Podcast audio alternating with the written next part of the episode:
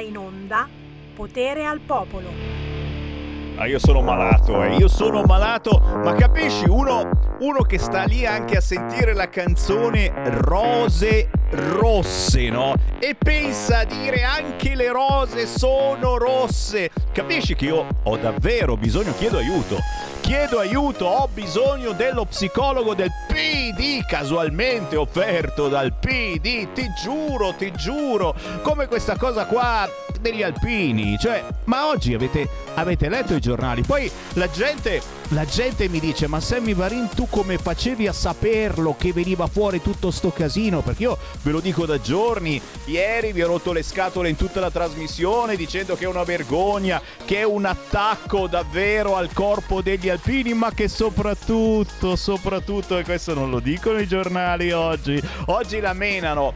O sei d'accordo con gli alpini e quindi l'attacco è delle donne contro gli alpini Oppure al contrario, sei con Guerini che odia gli alpini. Guerini odia gli alpini a quanto pare e quindi gli vuole fare un culo così perché c'è stato un deficiente ubriaco che ha toccato sempre il culo a qualche ragazza. E i deficienti ubriachi ci sono da tutte le parti, ragazzi. Cioè adesso Adesso vogliamo denunciare la Lega perché sicuramente in 20-30 anni di feste c'è stato qualche deficiente che ha sfiorato una ragazza e gli ha toccato le gambe. Sicuramente c'è stato, ragazzi, da tutte le parti ci sono. Boh, fatto sta che stiamo scaldando stiamo scaldando l'atmosfera per il ritorno alla grande del D. Zan DDL Zan. Anche qui in Lombardia, ragazzi, eh, c'è, quello, c'è la versione regionale, la versione light, perché qui in Regione Lombardia non si tutelano abbastanza i gay, le lesbiche, i transessuali, i pansessuali, quelli che si guardano in mezzo alle gambe e dicono, boh, cos'è? E dobbiamo fare di più e quindi si stanno scaldando le atmosfere eh, dicendo che noi uomini non rispettiamo le donne e poi ti immagini se tra queste donne c'era pure una lesbica, una transessuale, un pansessuale, peggio ancora. Avete capito che anche oggi ho un diavolo per capello e meno male che sono pelato. Buon pomeriggio da Sammy Varin, sta per partire Potere al popolo, potere ai territori. Anche oggi commentiamo le notizie da tutta Italia partendo dai territori e anche oggi diremo cose che gli altri non hanno ancora detto. Noi le diciamo in anticipo. Come facciamo? Sommaco. Sommaco, Sommaco, Mago Varin. Ma prima del prossimo ospite, che è anche il primo, lanciamo la canzone indipendente. Quella di oggi è tostissima per Alessandra Latino. Euforia!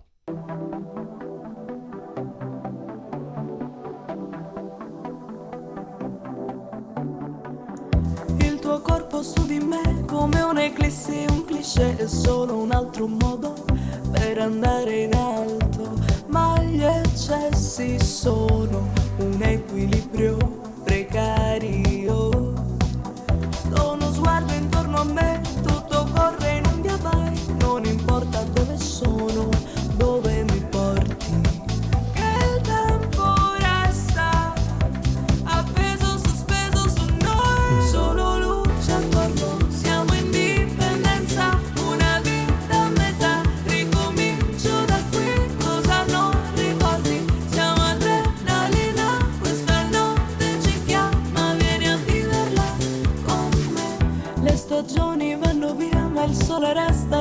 Tua e cerchi un riparo nell'ombra che in me, sai gli eccessi sono un equilibrio precario. E se scappi ti raggiungo, faccio scalo in capo al mondo, noi la luna e l'euforia che ci fa da sfondo.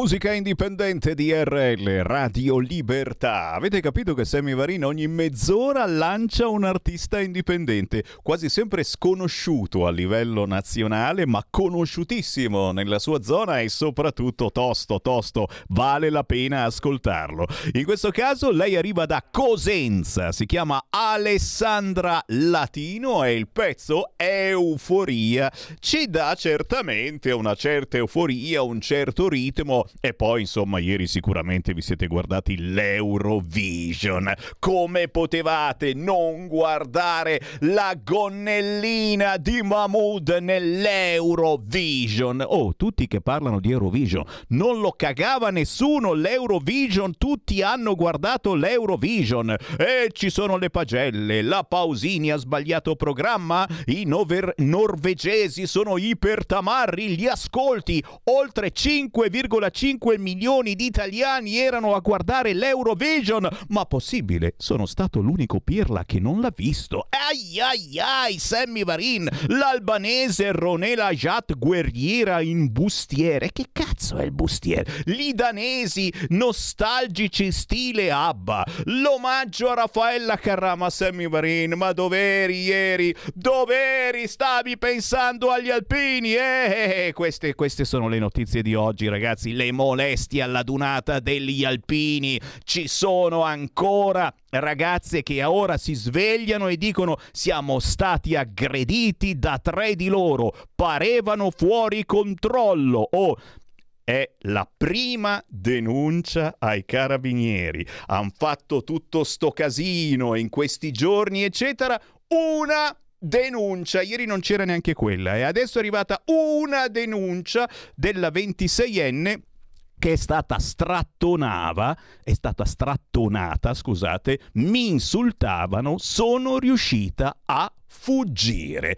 Cose gravissime al raduno degli alpini e oggi se avete comprato almeno un quotidiano vi siete accorti come ci sia un attacco gigantesco al corpo degli alpini, ma togliamoli, basta alpini, che non servono cacchio e dai, e tanto tanto non c'è più neanche l'esercito per le strade, adesso Guerini, grande Guerini, eh, lo mandiamo a combattere in giro per il mondo, ma via via via, non lo vogliamo più nelle nostre nostre strade. Non Guerini, eh, quello c'è sempre. L'esercito, a cosa serve? Cancelliamo il corpo degli alpini, ubriaconi e toccaculo a tradimento.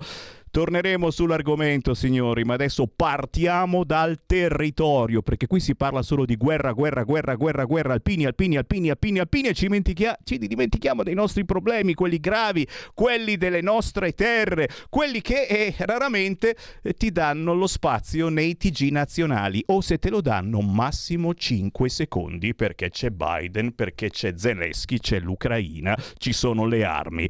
Andiamo in Campania e qui c'è Sammy Varin che apre anche anche le linee perché lo sapete, con Sammy Varin e Potere al Popolo dovete dire la vostra su qualunque argomento e chi è in diretta con noi ci aiuta a rispondere alle vostre domande. Andiamo, signore e signori, in Campania.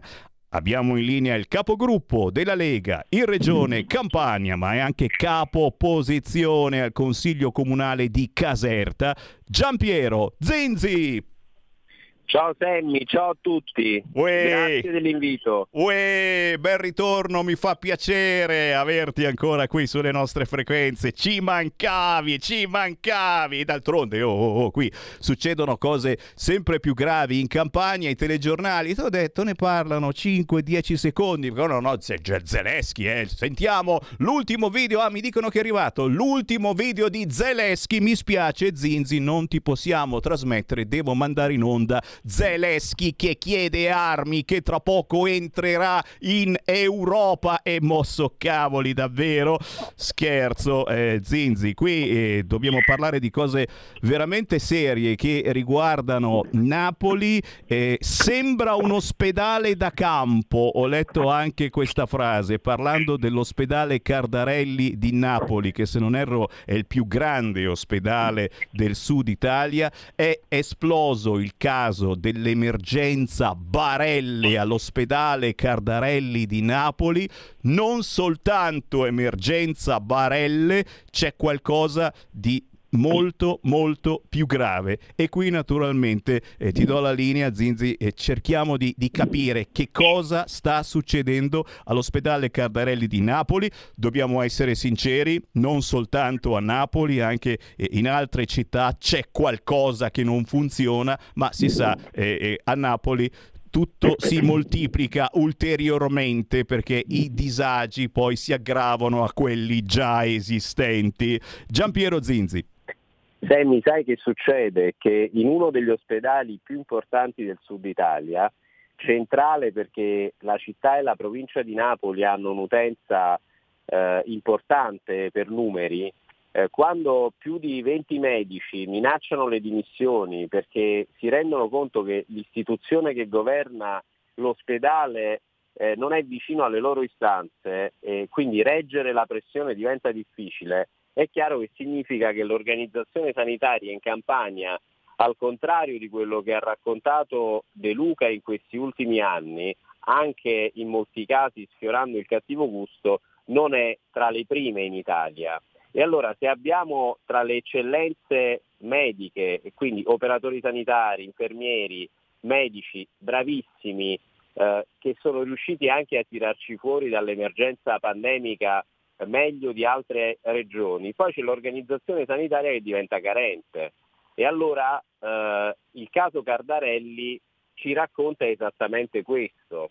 Pensa che al concorso Lampo al Cardarelli, eh, che è praticamente rimasto deserto, eh, pare ci sia stata soltanto un partecipante senza requisiti, proprio perché i medici, nessun camice bianco risponde agli avvisi pubblici per il pronto soccorso perché gli stipendi sono bassi, c'è un super lavoro, ci sono pochi mezzi e strumentazioni, contratti a volte della durata di soli sei mesi e una situazione caotica come quella che ho descritto. Per cui è la cartina di tornasole dell'organizzazione sanitaria che De Luca ha dato alla campagna, che è per lo più diventata un'organizzazione eh, clientelare come la politica della sinistra ha saputo fare per anni e che però non paga e oggi i cittadini sono eh, attenti, quindi gli utenti sono attenti ma anche i medici che ripeto sono un'eccellenza in Campania eh, sono stanchi e, e, e quindi cominciano a ribellarsi. E cavolo, e fanno bene allora. Chiaramente tutta questa roba è, è taciuta eh, da chi sta governando da troppo tempo Regione Campania e anche a livello nazionale ti dicono non ce la, non ce la raccontano giusta. È vero è che eh, questi medici non ne possono più di questi turni massacranti, eh, lavorano 10 ore e anche di più al giorno e lo stipendio rimane veramente una sciocchezza in confronto esatto. alla fatica che fanno. E quindi, e quindi e, e, dimissioni, dimissioni iniziano a farsi sentire in vari reparti e pare che il peggio debba ancora venire perché ci sono segnalazioni che anche eh, da vari altri reparti del Cardarelli di Napoli eh, medici che dicono no, basta, non ne posso Senti, più. Sai noi che abbiamo fatto scorsa settimana in Consiglio regionale? Abbiamo chiesto che eh, i piani sanitari, che ormai da anni non vengono più approvati dal Consiglio, eh, ma solo dalla Giunta per via del commissariamento, eh, una volta usciti dal commissariamento tornino ad essere discussi in Consiglio regionale, proprio perché eh, la rappresentanza del territorio significa la difesa e la tutela delle istanze del territorio. E se un piano viene discusso in Consiglio regionale anche noi che siamo all'opposizione possiamo realmente svolgere un ruolo eh, importante a difesa dei medici e delle eccellenze campane e soprattutto a tutela dell'utenza. Per cui aspettiamo eh, insomma, di capire se tutto il Consiglio regionale, ma io penso di sì, eh, deciderà di, di fatto di commissariare De Luca dalle scelte autocratiche che hanno caratterizzato questi ultimi sette anni. È un, eh, un, difettino anche nazionale, eh, questo di dimenticarsi, guarda che è caduta la linea, adesso lo richiamiamo, eh, di dimenticarsi del Parlamento, è un difettino a livello nazionale, di fottersene altamente della democrazia e dimenticarsi del Parlamento. Avete sentito anche per eh, le armi in Ucraina. Eh, Biden fa eh, quello che vuole e noi siamo lo zerbino di Biden. Intanto però come al solito io ho aperto, ho aperto le linee allo 0266203529, potete entrare in diretta su qualunque argomento, è il bello di Radio Libertà, ma potete anche inviarmi un WhatsApp al 346 642 7756 con noi il capogruppo della Lega in Regione Campania Catania Giampiero Zinzi e subito arrivano i Whatsapp ricordando che per la sanità non hanno soldi, per le armi sì. Sentiamo intanto qualche ascoltatore. Pronto? Ciao Sam, mi chiamo, sono Pino. Poi Pino. Chiamo dall'Europa. Diciamo così, dai, perché sono in viaggio in Francia in questo momento. Allora, eh, innanzitutto tu non sei l'unico che non ha visto il, il Song Contest, eh. Nation, eccetera, eccetera. Eh, perché eh, a me viene solo il vomito solamente Siamo a- in due, a- siamo in due che non abbiamo visto l'Eurovision. Ah, due, poi tre, eh, seconda cosa, gli alpini, viva gli alpini, viva le persone di buona volontà e lasciamo perdere quei, quei provocatori che fanno, non fa solo che provocare per farsi belli, alla fine non c'è, è tutta puffa. Tre, eh, io saluto i rappresentanti di Caserta, della Campania, mia moglie è casertana, io conosco un po' i napoletani, conosco il sud, eh, ci sono tante bellissime città al sud, Napoli in particolare c'è una grande cultura, una grande tradizione e è un peccato vedere questo degrado. E io dico che viva l'autonomia. Ma cosa vuol dire autonomia? Non solo per il nord, però per tutte le regioni, perché solo così ne possono uscire da- da- da- dalla borsa del governo centrale che non fa altro che dissanguarli e sfruttarli, perché è veramente, se uno va lì a vedere quei posti, è, è una cosa eh, abominevole. Tutto qua. E saluto e viva la Lega, viva l'Italia, ciao. Ciao, grazie, buon viaggio. Per entrare in diretta chiamate 0266203529, anche questa cosa certo dell'autonomia è importantissima, rilanciata anche proprio l'altro giorno eh, da Cecchetti. È chiaro che finché si sta in questo governo c'è poco da fare, avete visto che fine ha fatto il presidenzialismo della Meloni. Chiaramente hanno dato la colpa alla Lega e al centrodestra perché c'erano due assenze. Se c'era la Lega, il centrodestra passava, ma per favore, ma per piacere, l'ha capito anche la Meloni che con questo governo non si va da nessuna parte, né presidenzialismo né federalismo e autonomia. C'è ancora una chiamata allo 0266203529, siamo in tre che non abbiamo visto l'Eurovision, c'è anche Marco da Grate, grande Marco, non hai visto l'Eurovision Contest, c'è sempre la finale eh, in arrivo. Sentiamo un'altra chiamata, pronto? Sì, pronto, eh, chiamo da Trieste. Ciao. Eh, piuttosto che mh, eh, vergognarsi degli alpini, gli alpini dovrebbero vergognarsi da figliolo che era un alpino. Vabbè, ma lasciamo perdere. Quello che volevo dire è eh, che l'altra eh, domenica mattina, ascoltando Le ali della libertà con Maggi, eh, si è venuto il discorso, c'era anche il professor Belluzzi in cui diceva che la Lega e Fratelli d'Italia e tutti quelli, eh, mh, tutta quella bella banda eh, ha tradito logicamente le aspettative delle- degli italiani. Al che io eh, al telefono eh, ho, detto ma io è parecchio tempo che non vedo Salvini, eh, l- l'ho visto ieri in televisione e devo dire, non metterti a ridere, che l'ho visto malissimo, anche dal punto, cioè secondo me ehm, deve, devi stare molto attento perché eh, l'ho visto ingrassato, un occhio, un occhio mezzo aperto, mezzo chiuso, eh, tutto Ragazzi, stressato. Voi c'è un piede nella vicino- fossa. Grazie, grazie, caro. C'è un piede nella fossa Salvini e non lo sa neanche lui. Ingrassa. Oh, Zinzi, anche tu mi raccomando. Quanto pesi? Perché qua eh, iniziano gli elettori iniziano a controllare come siamo messi. Aspetta, che mi tiro un attimo qui la, la- la camicia. Perfetto. Sì, non è che c'ho un bottone slacciato. Orco, ce l'ho slacciato davvero. Che figura. Eh, Zinzi. Io ho superato i 100 kg da tempo, però compenso anche con l'altezza e vorrei però approfittarne per dire all'amico che è appena intervenuto in diretta che chi come Matteo si impegna quotidianamente su tutti i territori e sulle questioni veramente importanti per il Paese, è normale che metta al primo posto l'impegno per il nostro Paese e per i bisogni dei cittadini italiani rispetto alla, alla, linea e anche a volte alla cura di se stessi, quindi eh, è normale che questo accada, per cui il dato che rileva non è quello estetico, ma è dei contenuti che il nostro partito riesce ad esprimere che che Matteo è in grado di, di, mettere in campo difendendo gli interessi degli italiani. E che sono contenuti, perdonami, che anticipano molto spesso anche eh, quelli degli altri. Adesso sul fronte armi eh, abbiamo visto, insomma, la Lega è da settimane che la mena dicendo eh, ragazzi adesso stiamo esagerando, così sarà una guerra infinita se continuiamo a dare armi all'Ucraina. Adesso qualche cosa si sta muovendo e anche all'interno del PD cominciano un attimo a pensarci, stiamo esagerando forse forse. Ma a proposito di esagerazioni, torniamo ancora al tuo territorio, alla campagna, perché tra le emergenze eh, c'è anche una drammatica situazione nei penitenziari campani. Eh, che cos'è successo?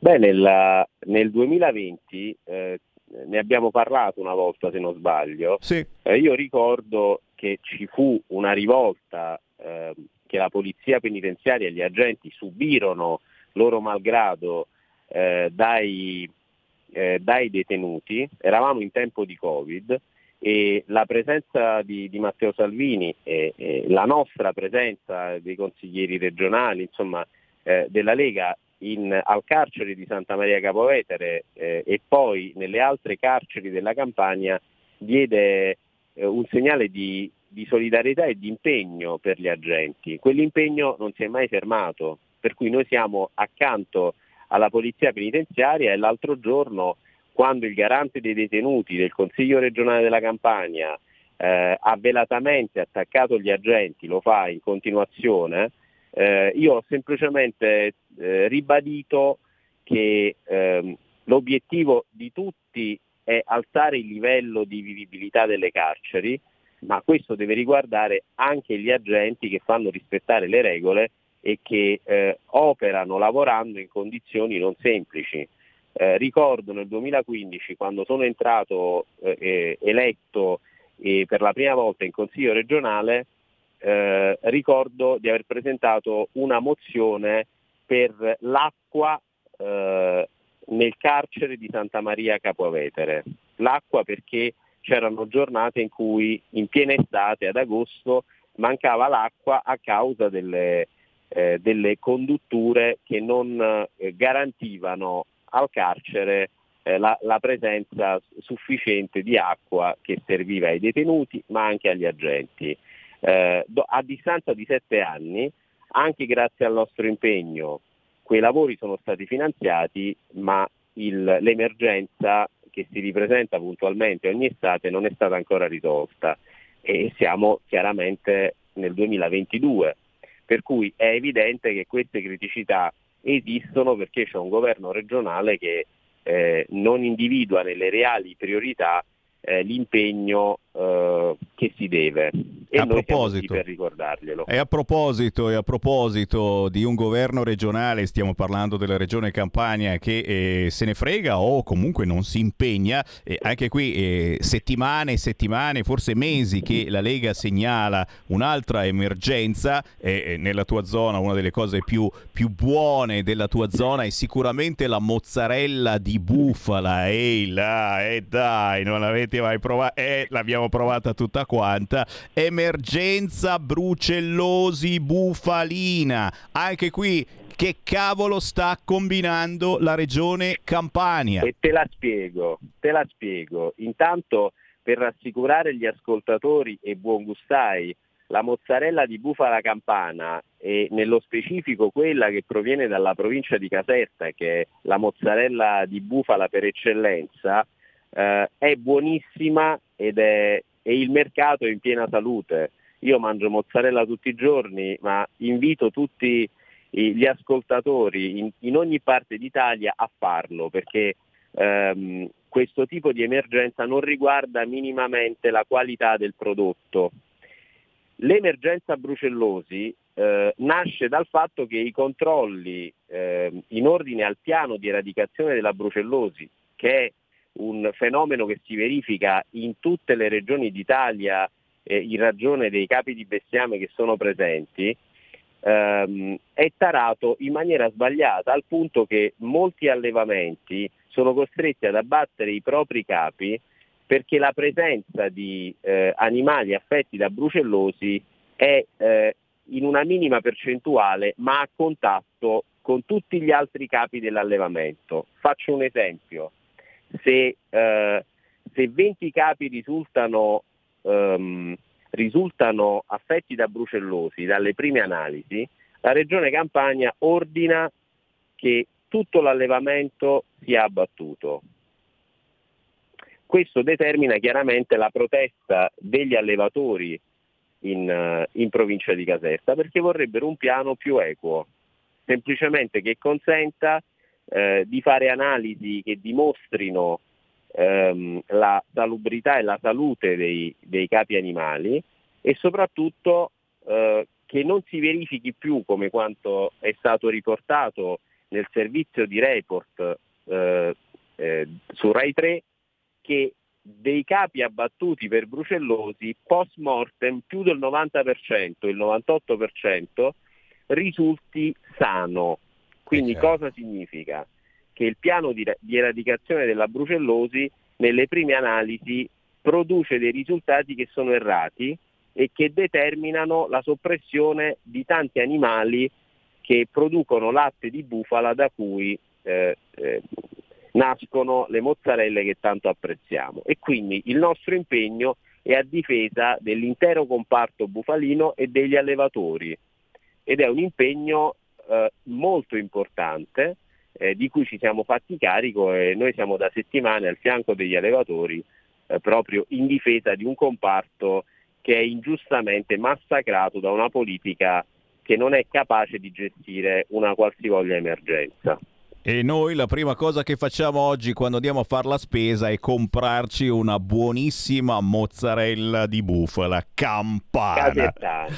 Grazie. Casertana, Casertana hai ragione, casa tua, cavolo. Senti Grazie. Giampiero, è stato un piacerone averti qui in diretta su Radio Libertà. Come minimo ci risentiamo nelle prossime settimane per mettere in primo piano le battaglie della Lega e del centrodestra difesa della terra campana, dei cittadini della Campania e che non passano naturalmente sui grossi e grassi mass media. Giampiero Zinzi, buon lavoro e a prestissimo. Grazie, grazie, a presto. Ciao a tutti. Stai ascoltando Radio Libertà. La tua voce libera, senza filtri né censura. La tua radio.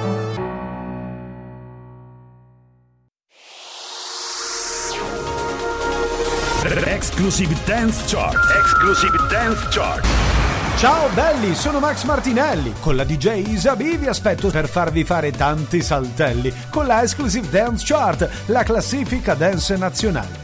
Dalle 23 il sabato, se avete voglia di dance, vi aspetto con la Exclusive Dance Chart. Tanti saltelli con la B e il Martinelli. Exclusive Dance Chart. Stai ascoltando Radio Libertà, la tua voce libera, senza filtri né censure, la tua radio.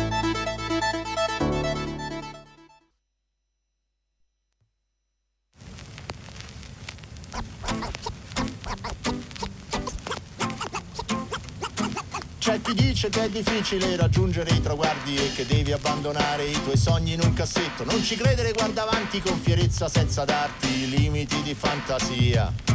Le persone finte amiche preferiscono parlare dei tuoi guai e godere dei tuoi fallimenti, piuttosto che celebrare i tuoi successi insieme a te.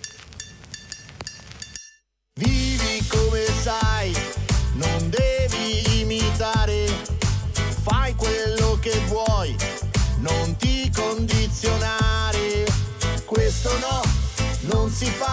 ma tu non li ascoltare e se insistono, quello proprio no.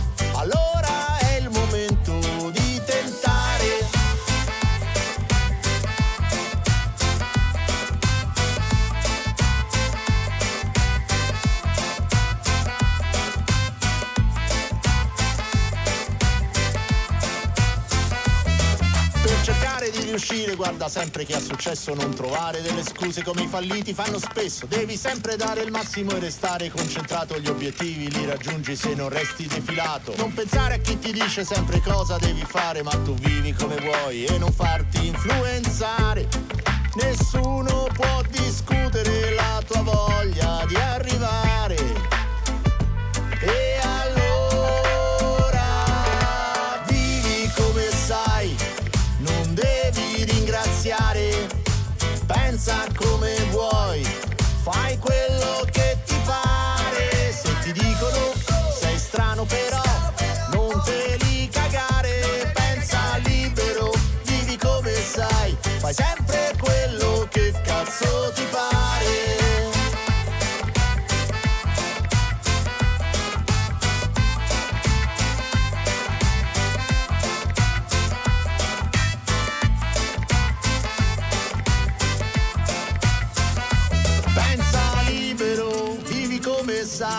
fai sempre quello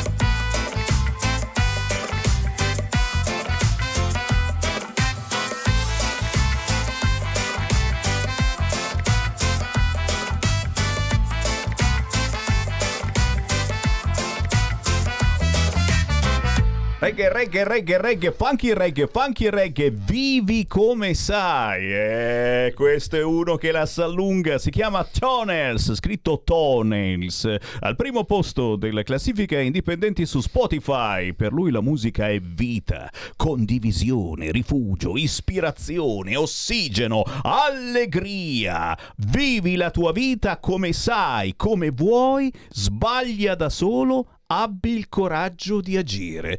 Sembra quasi la filosofia di vita di Matteo Salvini. Eh, noi che lo conosciamo possiamo dire effettivamente che lui è sincero. Lui quello che pensa lo fa, non è uno che ti imbroglia. È sempre stato così e certo, è certo, è certo, può avere fatto degli errori e chi non fa errori, cavolo, siamo qui anche per sbagliare, però è sempre in buona fede.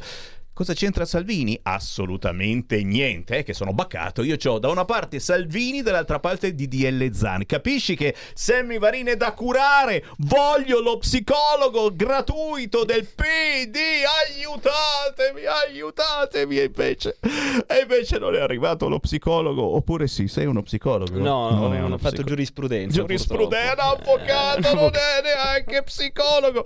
No, signori, scherzi a parte, lo sapete, il bello di questa trasmissione è che ho sempre ospiti anche dal vivo negli studi di Radio Libertà, qui nel Fortino della Lega, in via Bellerio 41 a Milano. Venitemi a trovare. Chiaramente per entrare ci vuole il salame lungo mezzo metro. L'hai lasciato di là, salame? Sì, sì, c'è, l'ho lasciato fuori. salame, bello, buono e pronto da mangiare. E anche un contributo volontario, un abbonamento a Radio Libertà e il benvenuto se ci passate a trovare e io sono qua anche per quello. Scherzi a parte, scherzi a parte, scherzi a parte, abbiamo qui dal Consiglio di Municipio 5 di Milano Filippo De Bellis. Eh, grazie, grazie mille per l'invito, Sammy. Sono felicissimo di essere qui con voi e fare due chiacchiere un po' su quello che sta succedendo a Milano, sui vari problemi.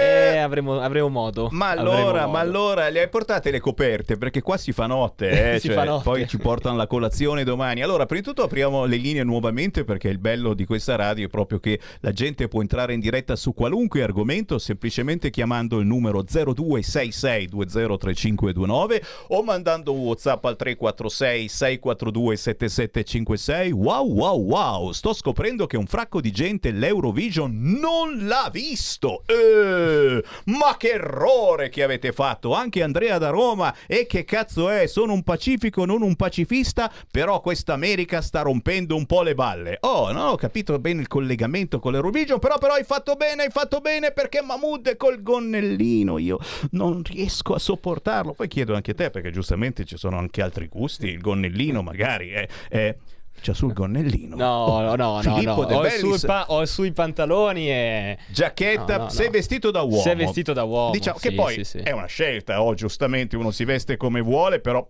comunque eh, eh, sono scelte eh, differenti quelle di mostrare un gender fluido, un sesso fluido che ormai, eh, che ormai è, è la moda, cioè capisci che ci stanno imponendo anche questa- questo attacco qua agli alpini, la meno ancora con gli alpini, eccetera. Cioè capisci che stanno preparandosi al fatto che ad esempio qua in Lombardia è arrivata la versione regionale del DDL Zan. Eh già, l'hanno presentato anche qui in Lombardia perché una regione importante come la Lombardia non dà abbastanza importanza, ma soprattutto rifugio, protezione agli LBTQ, cioè a quelli che hanno diversi gusti sessuali, alle lesbiche, ai gay, pansessuali, transessuali. Chi si guarda in mezzo alle gambe dice, boh, che cos'è questa roba qua?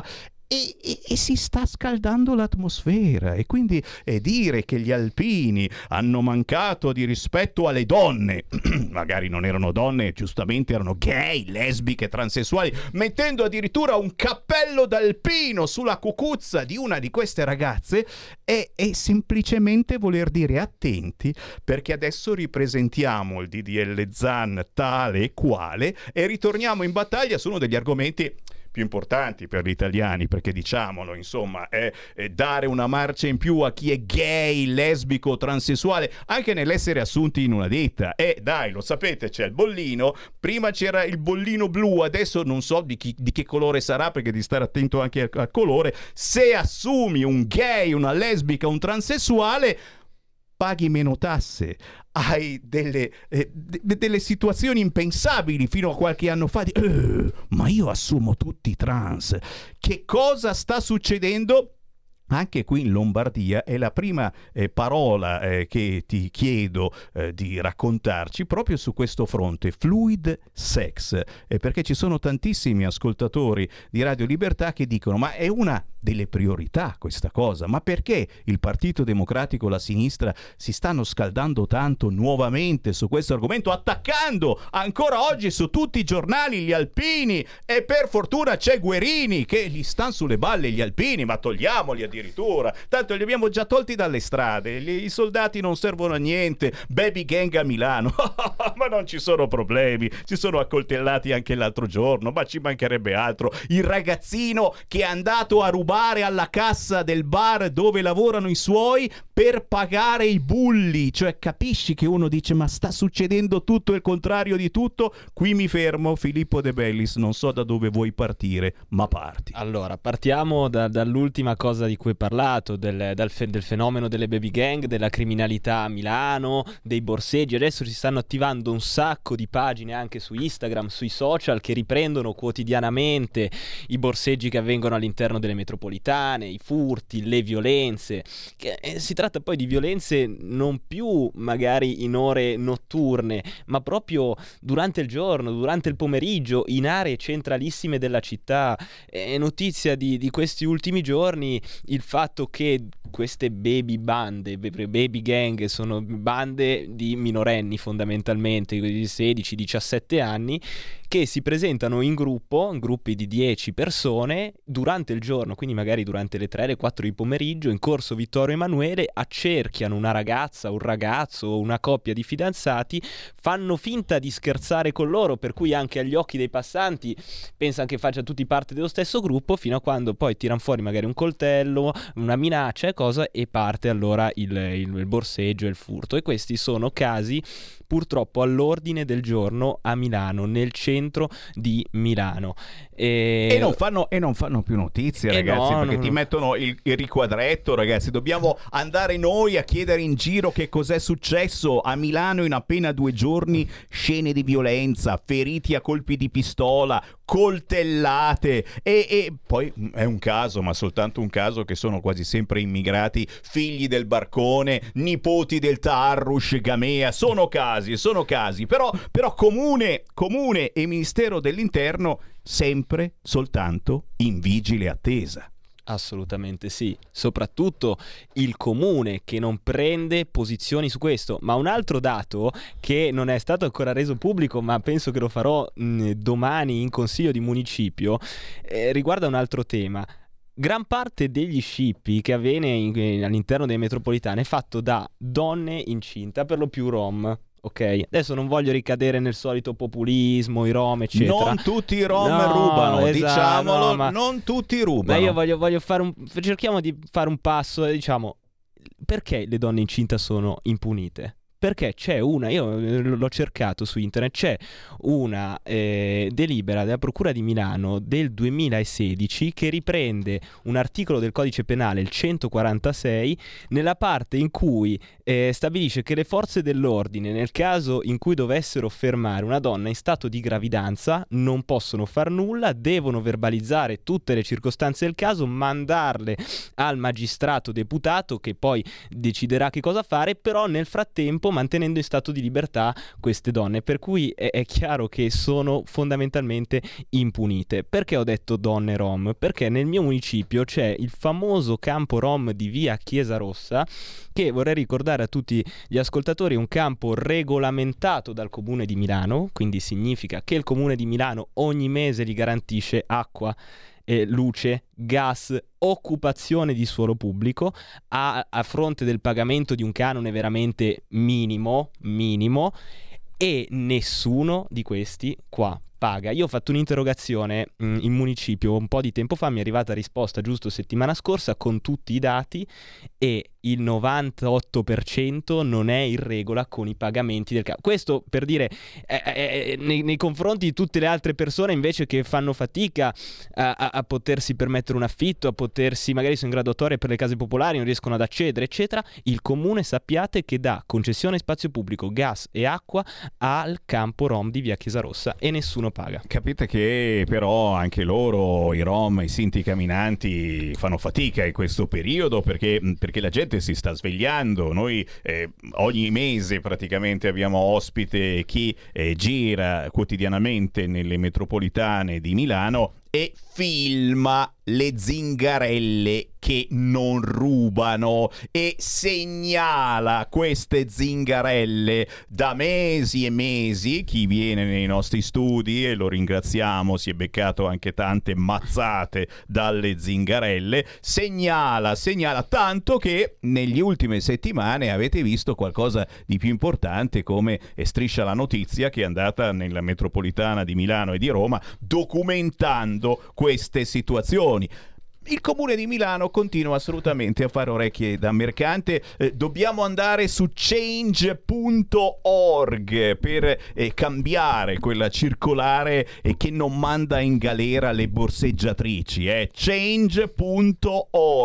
Scrivete circolare e salta fuori questa petizione. Dobbiamo ricorrere a queste petizioni. Perché? Perché il comune di Milano è sempre, lo ha imparato dal Ministero dell'Interno, in vigile attesa. E per fortuna ci sono tipi come Filippo De Bellis dal Consiglio di Municipio 5 di Milano che nelle prossime ore andrai a rompere le palle, a risvegliare dalla vigile attesa al comune di Milano perché come il Tarush Gamea di Capodanno ci mettono un po' a capire che cosa sta succedendo, ma è davvero violenza o è violenza percepita? Perché suona bene, ah, violenza percepita. Noi siamo qua per incazzarci perché non ne possiamo più, perché girare per Milano è diventato un problema, è pericoloso per i nostri ragazzi che vengono menati da figli del barcone piccolini, addirittura minorenni, dai 12 ai 18 anni, questi hanno già in mano il coltello, hanno già pronta la catenina che ti hanno appena rubato e poi, e poi la vanno a rivendere. Quanto sono avanti i figli del barcone? Eh, su questo fronte eh, devo dire non vogliamo fare distinzioni perché io prima mi sono accorto certo che le baby gang eh, esistono soltanto nelle città eh, piccole, medie, grandi amministrate dal centro-sinistra, ma poi ho scoperto che non è vero e comunque insomma stanno imparando e girano un po' da tutte le parti, persino in montagna, abbiamo visto nella Bergamasca, nel Trentino, nelle montagne, quindi forse è anche un problemino a livello nazionale che qualcuno che fa la ministra dell'interno eh, dovrebbe prendere in considerazione considerazione, ma ci sono altre emergenze, probabilmente non questa. Certo, il Filippo, come dicevamo, essendo in consiglio di Municipio 5 di Milano, che va da Chiesa Rossa a Grattosoglio, a Porta Ticinese, Vigentino, Stadera, eccetera, vende cara la pelle e soprattutto porti avanti quelle che sono le battaglie della povera gente, dei cittadini che vivono nella tua zona e che ti possono contattare. Diciamolo subito, il Filippo De Bellis, già lo avete visto forse in televisione, eccetera, è a disposizione per ascoltare, perché, come dico sempre, le vostre proteste, cari ascoltatori, cari cittadini, diventano poi proposte, è vero Assolutamente sì, assolutamente sì. E per quanto riguarda la petizione di cui parlavi prima, è eh, un buon dato il fatto che abbia già raccolto più di 9.000 firme. Eh, 9.000 firme, per cui Eh, la gente male. lo sente questo. Change.org ragazzi, eh. scrivete petizione circolare eh, che non manda in galera le borseggiatrici, ti salta fuori e firmatela, è un giochetto da ragazzi tramite internet. Esatto, anche perché molto probabilmente le priorità del comune sono altre. Io vorrei ricordare che una cosa che è passata un po' in sordina, nessuno ne, ne ha mai parlato troppo. Vorrei ricordare agli ascoltatori come il comune, in una delle prime sedute che ha fatto appena insediato, quindi verso metà ottobre, fine ottobre, ha approvato una delibera che prevede lo stanziamento di circa 3 milioni di euro, quindi 3 milioni di euro per percorsi di integrazione culturale di comunità rom, sinti e camminanti. Cioè approva una delibera di 3 milioni e poi perde centinaia di migliaia di euro dal mancato pagamento di queste persone in tutti i campi regolamentati. Cioè, c- c'è un problema, c'è, c'è un paradosso de- che, che bisogna risolvere. Per cui, fin quando il- le priorità del comune sono queste, l'unica mobilitazione che possiamo fare è quella da parte dei, dei cittadini privati tramite petizioni, raccolte firme, presidi, banchetti. Anche noi, come eh, io, ma anche altri miei colleghi all'interno di tutti i municipi, ci stiamo mobilitando tantissimo per portare avanti queste, queste battaglie. Ricordo come nel municipio 5 i, eh, i casi di violenza sono anche lì all'ordine del giorno anche davanti alla Bocconi, all'Università Bocconi, che è una, eh, un'eccellenza milanese in tutto il mondo, una delle migliori università nei ranking europei e mondiali, le ragazze, soprattutto le ragazze, hanno paura ad uscire dopo una certa ora, dopo le 6, le 7 di sera a prendere l'aperitivo così hanno paura, tanto è vero che la Bocconi, in assenza appunto di una eh, tutela da parte del comune, si è adoperata da sola prevedendo delle mh, guardie e una scorta che accompagna gli studenti dalla biblioteca fino alle residenze, fino agli studentati, dalle 7 di sera fino a mezzanotte. Capite che eh, qualcosa non funziona, che dove non interviene il comune deve farsi giustizia e tutelarsi da solo il cittadino privato. Così non va e deve cambiare. No, no, no, non possiamo mandarlo in onda. Mi dicono che c'è Guerini al telefono. No, no, no, che vada su Radio Capital o su Radio Popolare. Guerini che odia gli alpini. No, no, ma fa bene, fa bene. Giustamente, c'è qualcuno che ha alzato le mani contro una ragazza, assolutamente ha fatto bene. Certo che investire tutto il corpo di una situazione con manco una denuncia, una ne è arrivata oggi e subito lo ha messo in prima pagina il sito di Repubblica. E intanto, e intanto tornando a Milano, la scala violenta Verdi. Eh, perché oggigiorno è di moda, t'ho detto, DDL Zan stanno preparando fuoco alle polveri. La verità è che siamo diventati tutti più violenti dopo il Covid, con questa guerra, armi, armi, armi. E cosa fai? Non sei violento? Ma anch'io mi incazzo, adesso rompo tutto. La scala violenta Verdi. L'avete sentita questa cosa? Via la parola negri dal ballo in maschera del grandissimo Verdi.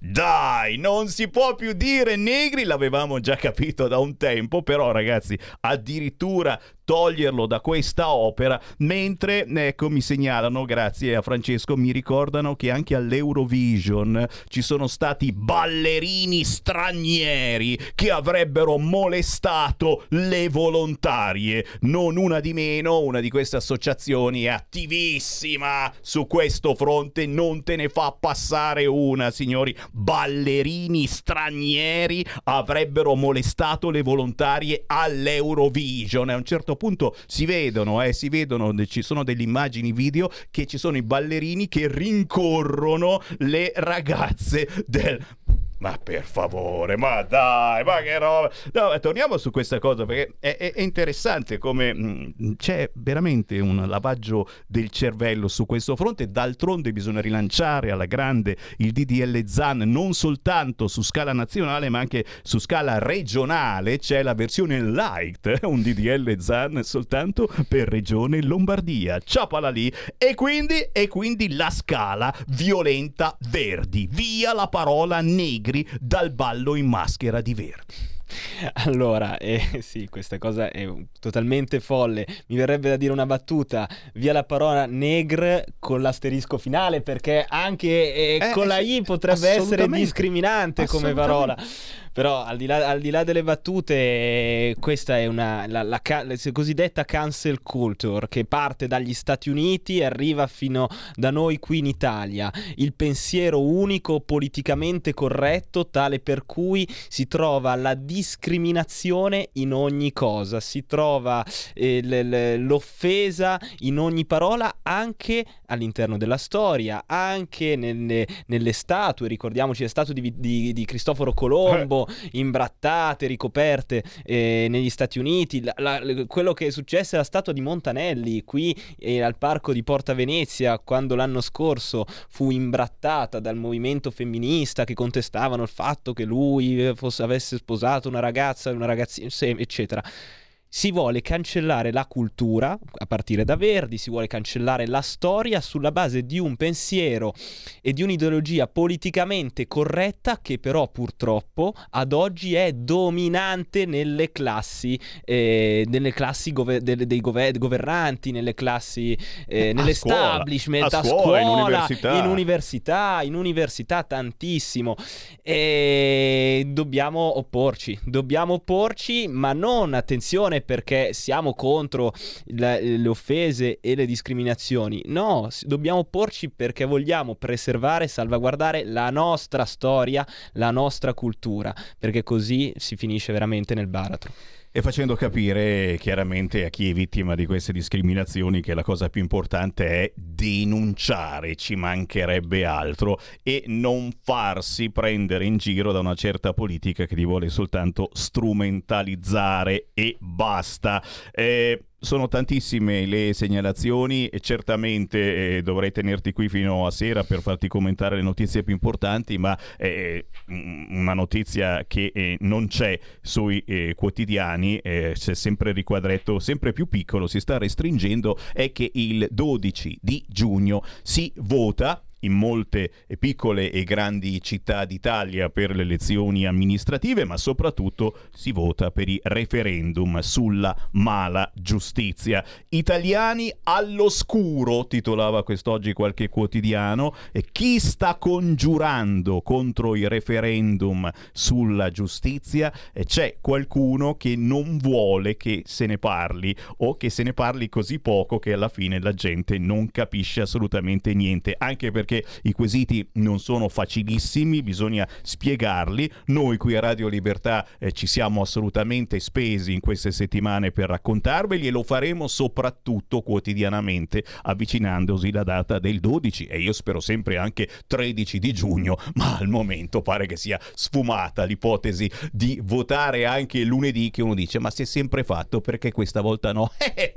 ma perché c'è il referendum baby, bisogna farlo fallire. Arriveremo arriveremo al 30%, forse, chissà. Eh, anche qui capisci che c'è una vera e propria lobby anche di informazione che vuole far fallire quel poco di cambiamento sul fronte giustizia che potremmo fare in positivo. Assolutamente sì, e, e, allora toccherà a noi il compito di informare le persone su questo. Noi eh, abbiamo fatto una riunione come gruppo Lega proprio qualche giorno fa, mh, predisponendo tutte le iniziative che porteremo avanti da qui al 12 di giugno per far conoscere innanzitutto che ci sono i referendum, perché molte persone non lo sanno, e poi di che cosa si tratta, che cosa riguardano, perché sarà una rivoluzione totale all'interno del, del fronte Conte Giustizia, a partire dalla responsabilità dei magistrati, così come tanti altri. Poi se eh, Semi avrà piacere di invitarmi di nuovo in trasmissione, no? mi piacerebbe approfondire ancora di più questo argomento perché richiede veramente tanto tempo, però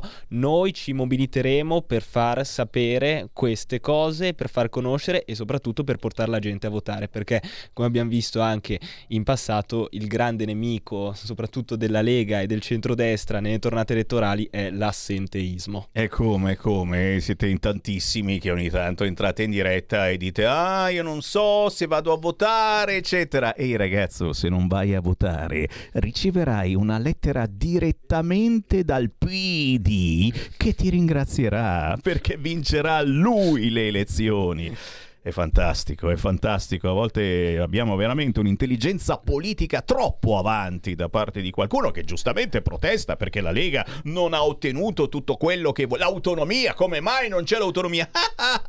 perché? Perché siamo un peso piuma al governo e già tanto che riusciamo ogni tanto a convincere il PD che sta andando dalla parte sbagliata e ci riusciamo perché tante cose le portiamo a casa. Eh, Filippo, come minimo dai i tuoi contatti, chi ti volesse cercare sui social, Filippo De Bellis dal Consiglio del Municipio 5 di Milano, attivissimo, ma soprattutto porta poi giustamente in comune quelle che sono le istanze dei cittadini. Assolutamente sì, chiunque volesse seguirmi sulla mia pagina Facebook Filippo Marco De Bellis, poi lì ci sono tutti i contatti a partire dal numero di cellulare, la mail e io sono assolutamente a disposizione per qualsiasi segnalazione, per qualsiasi problema, ci incontriamo, cerchiamo di trovare delle soluzioni e poi ovviamente si va in municipio e in comune a portarle e a svegliare la, la giunta dalla vigile attesa che ormai è veramente una moda generale. Io ringrazio Filippo De Bellis dal Consiglio di Municipio 5 di Milano. Chiaramente, signori, restate lì perché tra poco si ricomincia con le vostre chiamate in diretta allo 0266203529.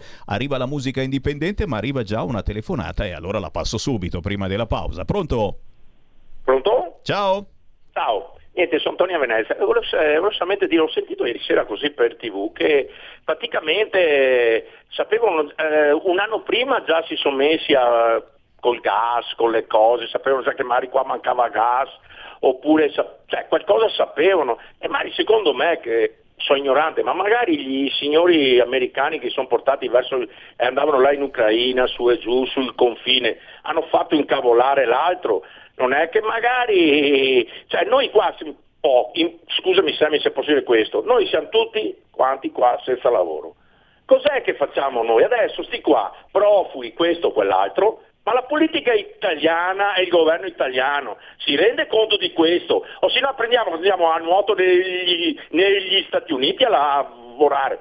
Cioè, che cavolo fai qua? Cavolo è che fai qua che, che tutta la, tutta la via nostra su tutti senza lavoro? Cioè, grazie caro, grazie caro, sei stato, sei stato chiarissimo e, e, Filippo ha condensato anche quello che ha detto nelle ultime ore eh, Matteo Salvini, basta eh, dare armi, pensiamo alla nostra gente perché eh, siamo in piena emergenza e nessuno lo dice. Gli ultimi 30 secondi per te.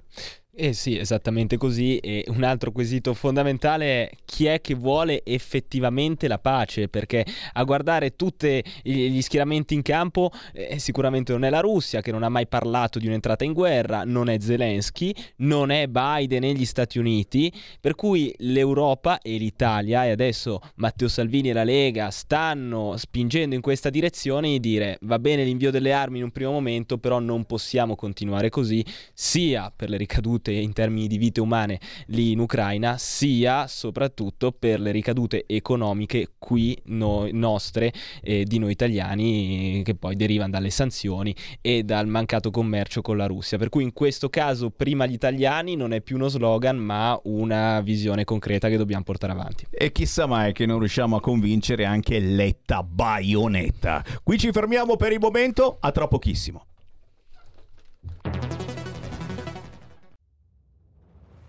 Chiediamo meno sbarchi, più sicurezza, più assunzioni per le forze di polizia. Scrivi il codice D43 nella dichiarazione dei redditi. Destina il 2 per 1000 del tuo IRPEF alla Lega. Il tuo sostegno vale 2 per 1000. Messaggio autogestito Lega per Salvini Premier. Stai ascoltando Radio Libertà. la tua voce libera, senza filtri né censura. La tua radio. Coming Soon Radio, quotidiano di informazione cinematografica. Marvel presenta Doctor Strange nel multiverso della follia. Il multiverso è un concetto di cui conosciamo spaventosamente poco. Wanda, ci serve il tuo aiuto. Ci sono altri Avengers. Il destino del multiverso può dipendere da questo. Dal 4 maggio al cinema. Questa è la storia di un'amicizia tra un uomo e una cagnolina speciale. Come va Lulu? Un legame unico al mondo. Se non dai di matto, magari ci divertiamo in questo viaggio. La commedia più tenera dell'anno. Sono una polpettina che entra nella vaschettina. Channing Tatum in Io e Lulu, dal 12 maggio solo al cinema. Tranquilli, il cane non muore. Papà, è successo di nuovo. Non usare i tuoi doni per fare del male. Solo alle persone cattive, te lo prometto. Tratto dal capolavoro di Stephen King. Ti prego, posso aiutarti? Bugiarda, bugiarda, che nel fuoco tu arda. Con Zac Efron. Firestarter. Dal 12 maggio solo al cinema. Una casa di riposo in pericolo. Sei insospettabili vecchietti. Un truffatore internazionale. E un piano infallibile. Per una battaglia a colpi di risate. Vecchie canaglie. Un film con Lino Banfi, Greg, Andy Luotto e Andrea Roncato per la regia di Chiara Sani. Vecchie canaglie, dal 5 maggio al cinematografo.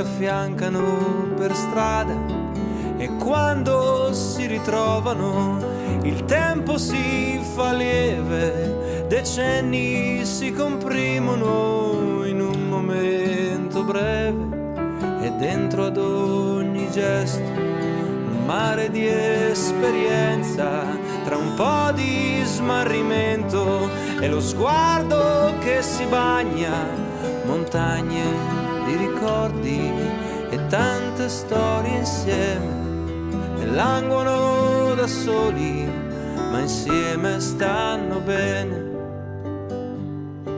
Chi curvo come sempre continua a lavorare, chi non è mai cresciuto e non smette di giocare. C'è chi non si è mai perso, chi non si è mai trovato, ognuno uno spettacolo mi han sempre affascinato. Guardarli ancora adesso, io bimbo in mezzo ai grandi, e anche se un po' più deboli, rimangono giganti.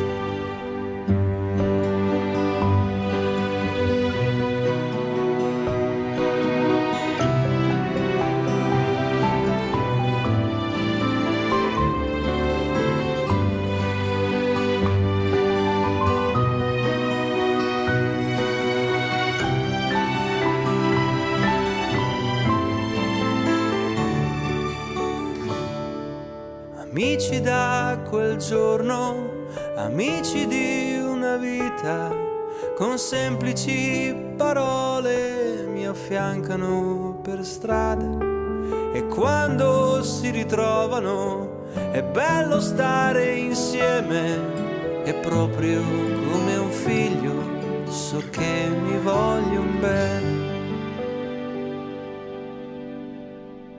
È una delle canzoni più dolci, più vere che ti fanno pensare. È veramente questo periodo un pezzo che fa bene. Sentire eh, ti porta via e ti porta nel mondo dei ricordi che tutti noi abbiamo, ma che troppo spesso teniamo chiusi in un cassetto perché, perché c'è la guerra, ci sono le armi, eh, c'è questo, c'è quell'altro, quello che naturalmente ci dà da mangiare la stampa. A proposito, mamma mia, polemica pazzesca molto più grave dell'ospite che sto per annunciarvi, l'omaggio a Raffaella Carrà all'Eurovision. Eh, lo so che non l'avete visto neanche voi l'Eurovision, ma l'hanno visto tutti e voi non l'avete visto. Com'è possibile? Com'è possibile? L'omaggio a Raffaella Carrà all'Eurovision è durato soltanto 28 secondi.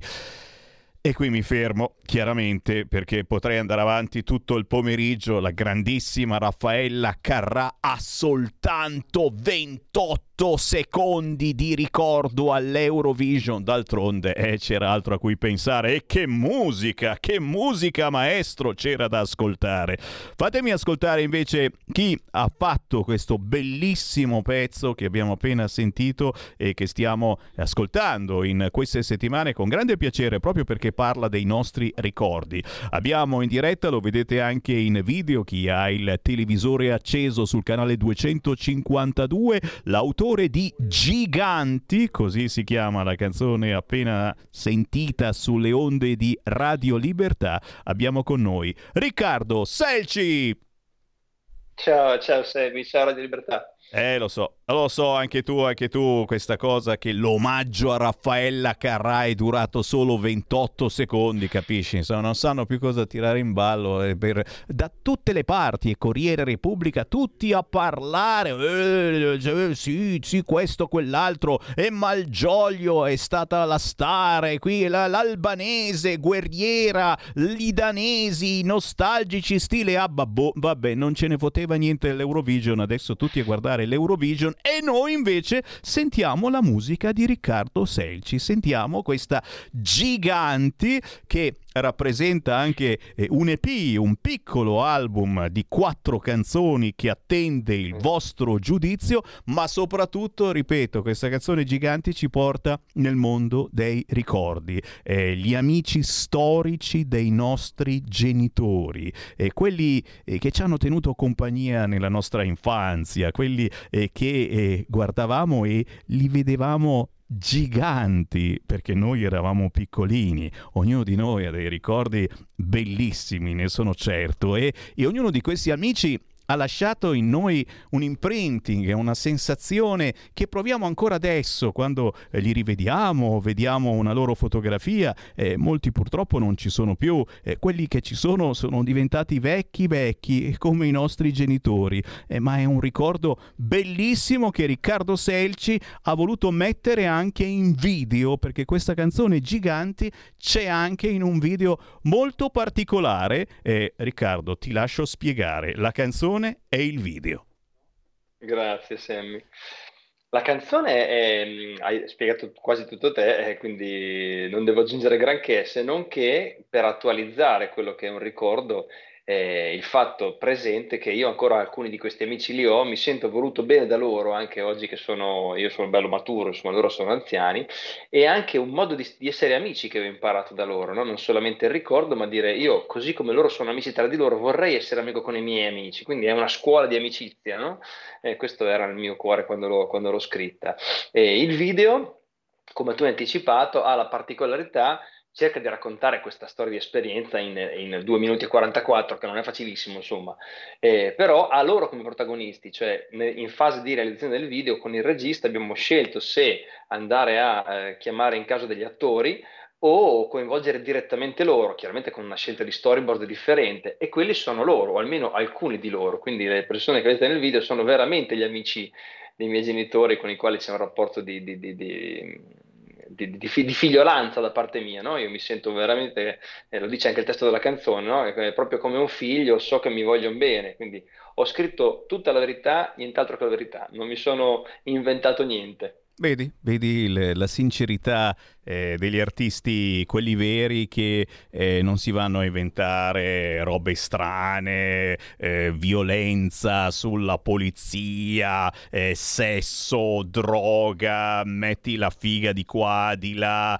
eh, la semplicità, la semplicità della canzone Giganti di Riccardo Selci sfiora tutti quanti noi e sfiora i nostri ricordi d'infanzia, gli amici dei nostri genitori, quelli che venivano a casa casa nostra quando eravamo piccolini e chi non ce li ha? Ce li ho anch'io, lo zio Guido, la zia Bianca, e persone che sono sempre nei nostri cuori anche se magari non ci sono più, ma eh, il ricordo lo sapete bene, se li ricordiamo, beh, loro non moriranno mai. Riccardo Selci ha fatto un EP di quattro canzoni e, e, e come dicevo, questo album attende il vostro giudizio perché è ufficialmente, se non erro, la tua prima produzione vera e propria. Eh, che cosa metti nelle altre canzoni? Perché in questo pezzo Giganti abbiamo visto una cosa eh, facile, semplice, alla quale però pare che gli altri artisti non pensino perché pensano appunto ad altre cose che sicuramente confezionano un prodotto più bello, più potente e quindi lo devi comprare per forza, lo devi scaricare, te lo senti pure su TikTok e vuoi che non lo compro, lo sento tutto il giorno su TikTok. Riccardo, cosa hai messo nella tua musica?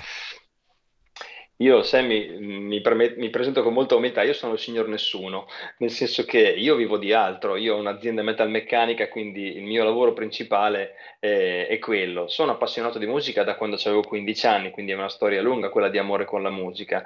Eh, ho, suono da una vita con un piccolo gruppo rock qua della mia zona, solo che qualcosa è successo. Qua, quasi tre anni fa, eh, diciamo dopo che è scomparso mio papà e dopo il primo lockdown, a me mi si è mosso qualcosa dentro che mi ha in qualche modo costretto, perché io ho scritto queste canzoni per me innanzitutto, no? quindi non era un progetto inizialmente nato con questa intenzione, le ho scritte per me, ne ho scritte tante, non solo queste quattro. Poi, siccome quando uno fa le cose fatte bene ci crede e comincia a crederci, eh, non volevo lasciarli lì e ho pensato di, di, produrle. Ho cercato un'etichetta che credesse in questo progetto, l'ho trovata, che è Reset Label di Pesaro, e mi hanno aiutato e abbiamo messo questo, questo EP, questo, questo, piccolo album di quattro pezzi, è appunto un formato sperimentale, cioè io avrei canzoni per farne diversi altri di album, però questo qui era un formato giusto per capire se la mia, la mia musica, che ha questa caratteristica, questo fil rouge di essere estremamente fatta di storia vera, di sincerità, quasi mm, da spaventare, perché in queste, in queste settimane in cui ci sono uscito mi sono un po' accorto che forse ho detto troppa verità, cioè mi sono messo a nudo davanti a persone che non conosco e quindi l'impatto emotivo è notevole, però ho tutto o niente, cioè io non ho bisogno di, di, di, di prostituirmi, no? perché eh, vivo di altro e quindi posso essere veramente di una lealtà disarmante, però vedo che questa cosa nelle persone cammina, mi scrive un sacco di gente che mi dice ma sai che quelle cose le provo anche io,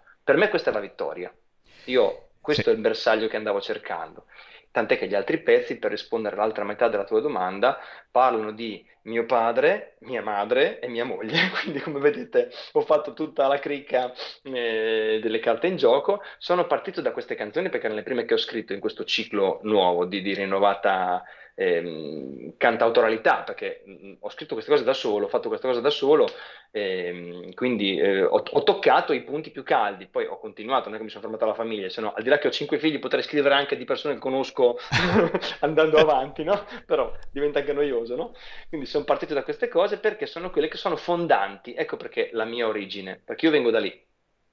E qualcosa mi dice insomma che eh, hai anche determinati valori importanti dentro di te come una famiglia appunto con la F maiuscola come quei valori che, che noi portiamo avanti cerchiamo di trattare quotidianamente ma eh, come vi dicevo prima, dagli artisti, quelli importanti, vengono messi da parte perché, perché è meglio mettersi una gonnellina se sei uomo, un reggiseno, un reggicalze e il tuo pezzo gira meglio e ti applaudono sul palco se hai il reggicalze.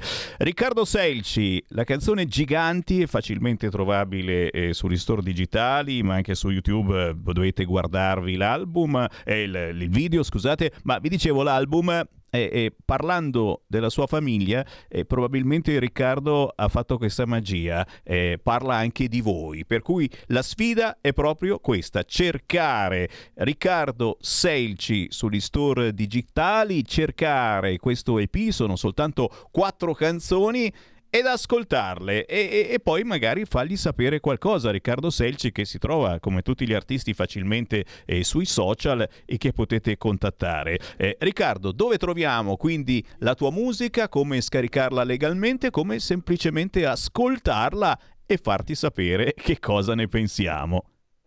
Proprio così, per ascoltarla è, è, abbastanza semplice perché YouTube arriva a tutti, anche gli utenti meno skillati, diciamo, no? Però sulle piattaforme digitali, quindi Spotify, iTunes, dove si vuole, insomma, c'è l'album per intero. Il video è su Devo di YouTube. Ehm, invece per contattarmi, cosa che chiedo caldamente di fare, poi vi spiego anche perché, ehm, c'è Facebook dove io sono Riccardo Selci, nome e cognome, e Instagram dove sono Ricky Selci, R-I-K-I Selci.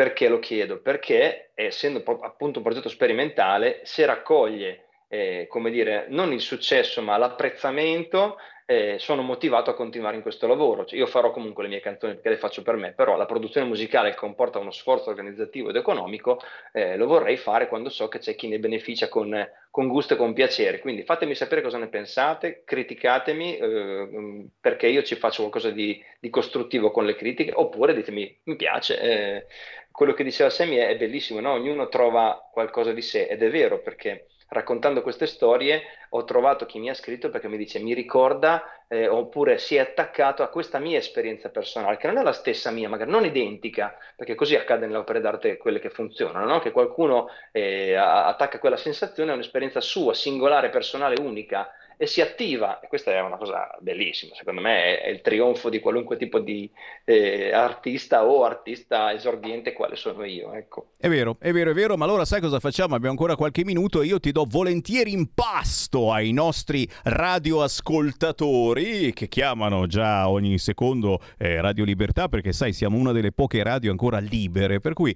qualunque persona può chiamare in questo momento lo 0266203529 e dire quello che pensa su, su, qualunque argomento. Se poi avete sentito il pezzo Giganti di Riccardo Selci, potete dire anche cosa ne pensate. Mi dicono che c'è ancora Guerini in linea. No, no, no, lascia stare. Il ministro Guerini eh, che odia gli alpini, lo sentiamo più avanti. Eh, c'è anche la Boldrini che eh, si lamenta perché non ha iscritto una canzone canzone sugli LGBTQ. Ok, eh, Riccardo, devi, devi, assolutamente porre eh, med- rimedio a questa cosa. Eh, sentiamo, forse c'è qualcuno di diverso da Guerini e dalla Boldrini. Sentiamo, pronto? Buongiorno Presidente, Voilà. c'è in linea Sergio da Bolzano. Ciao Sergio. Ciao, ciao. E volevo salutare, se mi permette, Riccardo Selci. Se no, Grazie se Sergio. Capito... Ciao, ciao, ciao Riccardo. Se non ho capito male, Riccardo hai cinque figli? Sì, esatto. Ho capito. Ecco, guarda, allora una persona che in questi momenti ha cinque figli è da fare, da togliersi 100.000 capelli, chapeau, perché vuol dire avere un grande coraggio e tu rappresenti il prototipo della vera famiglia cristiana. sei di Pesaro se non sbaglio, no? Sono di Pesaro Sergio, sì. Ecco, L'anno scorso ho visitato Pesaro e ho visitato delle splendide chiese che io sono devoto della Madonna Santa e mi ha colpito molto la tua città, non l'avevo mai visitata e farò il possibile per venire ancora a visitarla. Comunque veramente ti faccio 1100 chapeau. Ciao Riccardo e buona giornata. Ciao, grazie. Ma li giriamo subito in buona parte a mia moglie perché la famiglia si fa in due e l'altro pezzo che l'ha fatta è anzi forse è la, la parte principale, prendiamoci pochi meriti. Attenzione, attenzione che qui ti strumentalizzano, ti interrompo, la famiglia si fa in due è una frase che già tradisce i tuoi valori e, e, e abbiamo proprio in linea, attenzione, forse proprio la Boldrini. Vediamo chi c'è in linea, pronto? Non la Boldrini, per carità. Ah, non è la Boldrini, eh, ti ho no, sbagliato, no, mi scuso. da Monza. Ciao. Prima di tutto, ciao. Beh, saluto tutti voi. Comunque faccio in bocca al lupo, signor Secci. Ecco, Grazie e che Dio gli benedica i cinque figli.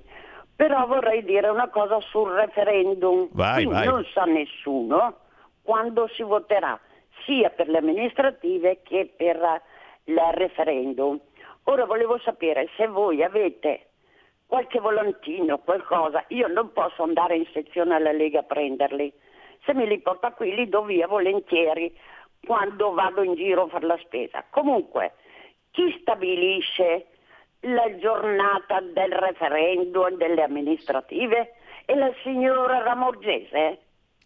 Grazie, è una concomitanza di cose. Diciamo che stiamo bussando alla sua porta, ma lei è in vigile attesa e al momento non risponde. Eh, c'è ancora una chiamata allo 0266203529. Riccardo, li hai risvegliati tutti eh, con questo pezzo giganti. Sentiamo che c'è in linea. Pronto? Ciao Sammy, sono Luca da Colico. Ciao Luca. Io volevo rispolverare un argomento che ormai non se ne parla più, e cioè quello del Covid-19. Ecco. Lo so, di annoio, però porti lo lego sfiga. a un fatto di, di geopolitica, ovvero i rapporti tra Stati Uniti Europa e Stati Uniti Italia. Tu sai, eh, Sam, perché è quello che sto per dire, non sono fandonie, sono tutte cose verificabili tranquillamente con una ricerca in Google. Perché si chiama 19 e non 18-17? Te lo spiego io. Perché hanno trovato nel diciamo, genoma del virus 19 elementi che sono diciamo, eh, relativi all'essere umano. Cosa che ha fatto dire agli studiosi internazionali e italiani che il virus è sicuramente nato in laboratorio, cioè non è di origine naturale e questo è un dato accertato, scientifico. Il secondo dato accertato è che questo virus è uscito da un laboratorio cinese che però la ricerca su quel virus è stata finanziata da un'azienda americana non profit, finanziata indirettamente dal signor Anthony Fauci e in parte dalla DARPA, che è l'ente americano che si occupa di ricerca bellica. ok? Queste cose qua le dico, oltretutto il signor Fauci è un consulente del ministro Speranza, ok? Quindi sono tutti dati verificabili, non sono complottismi, cose, sono tutti dati perché è venuto fuori addirittura nel congresso USA che questo signor Anthony Fauci ha mentito riguardo al suo coinvolgimento e il laboratorio di Wuhan. Andate a verificare. Ergo, la responsabilità che è venuto fuori il Covid-19 è degli americani, perché è un virus sviluppato per, America- per conto degli americani in un laboratorio cinese. Allora forse sarebbe il caso ai, nostri alleati europe- de- della Nato, cioè della Nato, dell'Europa, ai nostri amici americani, di chiedere conto.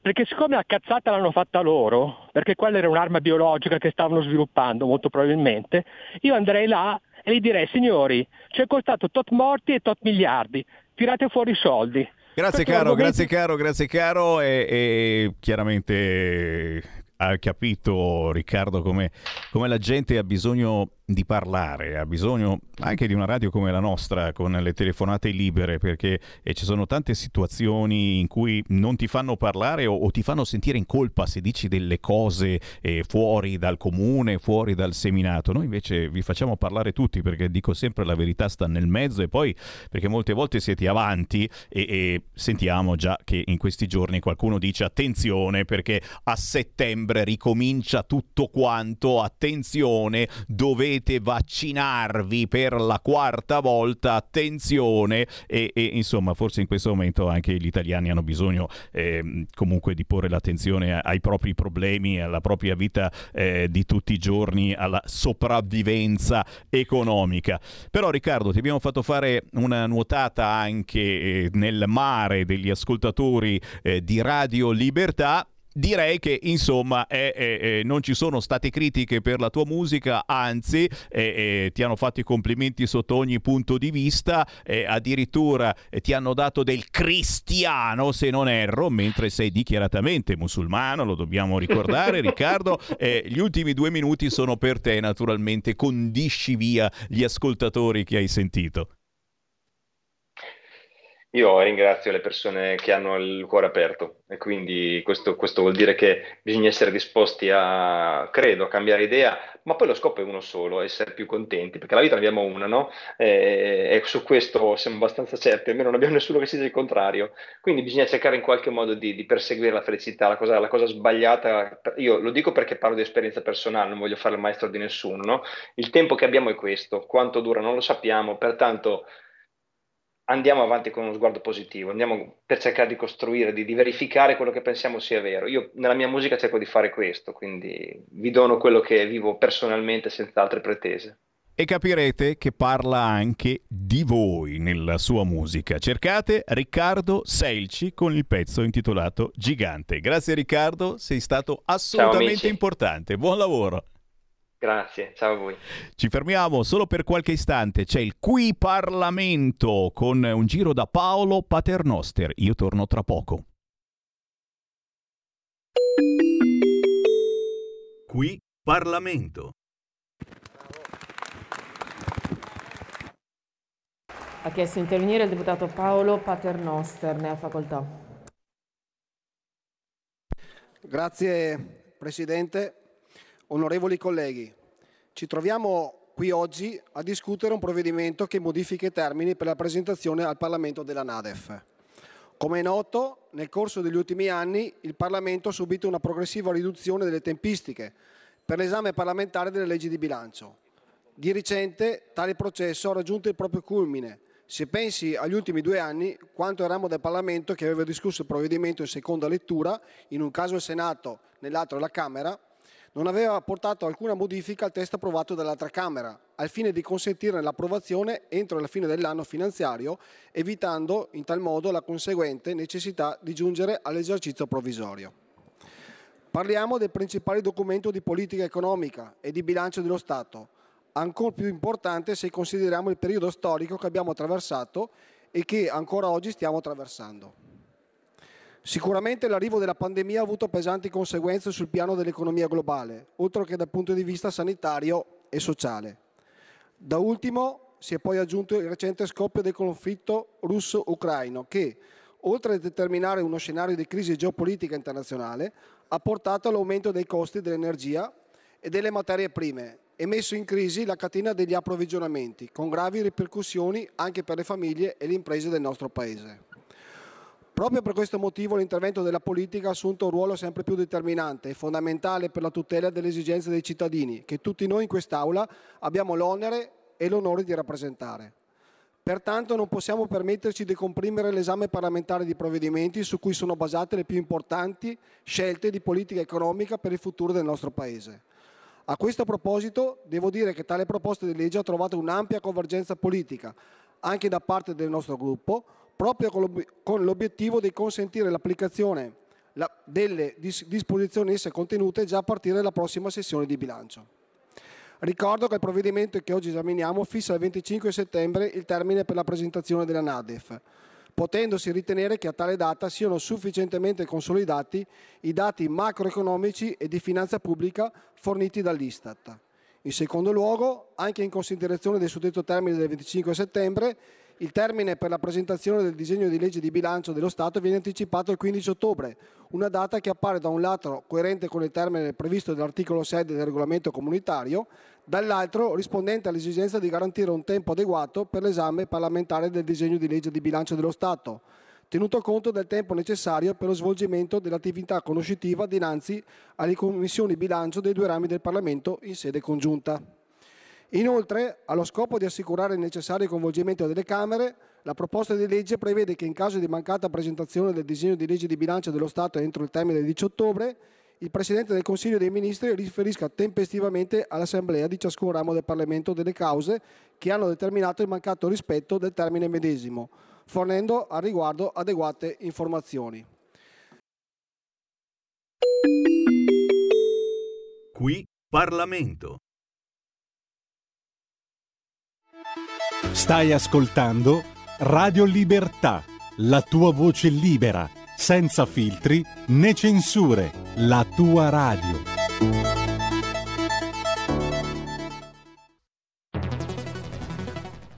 La radio è sempre di più ovunque. Io la radio la ascolto in auto con tutti i nuovi programmi, perché ho la radio DAB. E tu? Io al lavoro ascolto la radio dal mio computer. E tu? Io a casa l'ascolto dalla mia TV. E tu? Io l'ascolto dal mio telefonino, con Radio Player, l'app delle radio italiane. E tu? Io la radio l'ascolto con lo smart speaker. Oggi 35 milioni di italiani ascoltano la radio così. E tu? La radio, ovunque. sempre di più. Anche Radio Libertà è su Radio Player Italia.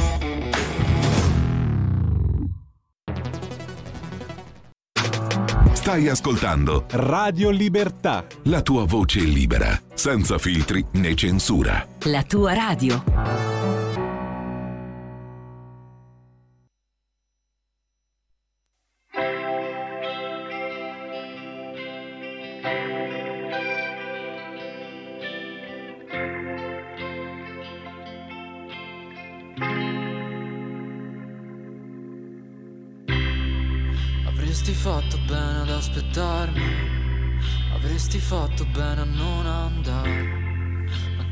Che resta di tutti sti anni? Ho già lasciato le chiavi automatiche. E quanto serve per ricominciare a vivere una vita incasinata? Impara a cogliere le briciole, chiamarti e cercare non il buono che c'è. Ma non è più il momento, non è primavera. C'è molto più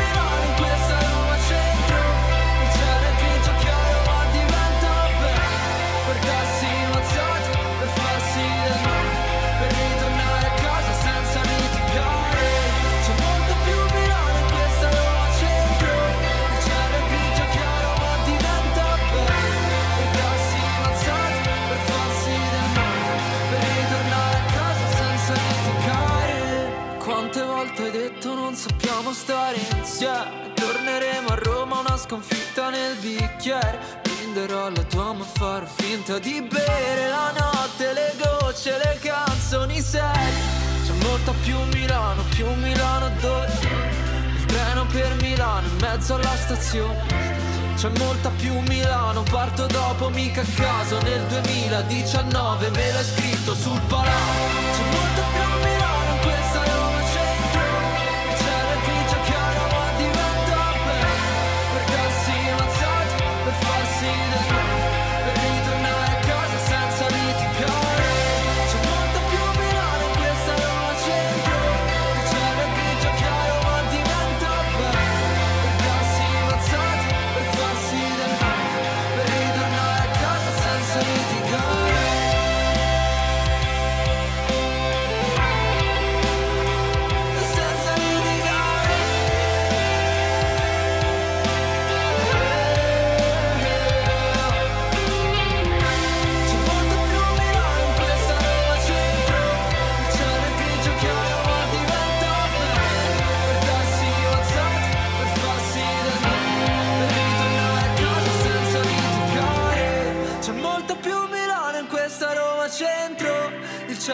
grigio chiaro ma diventa bello Per darsi mazzate, per farsi del male Per ritornare a casa senza litigare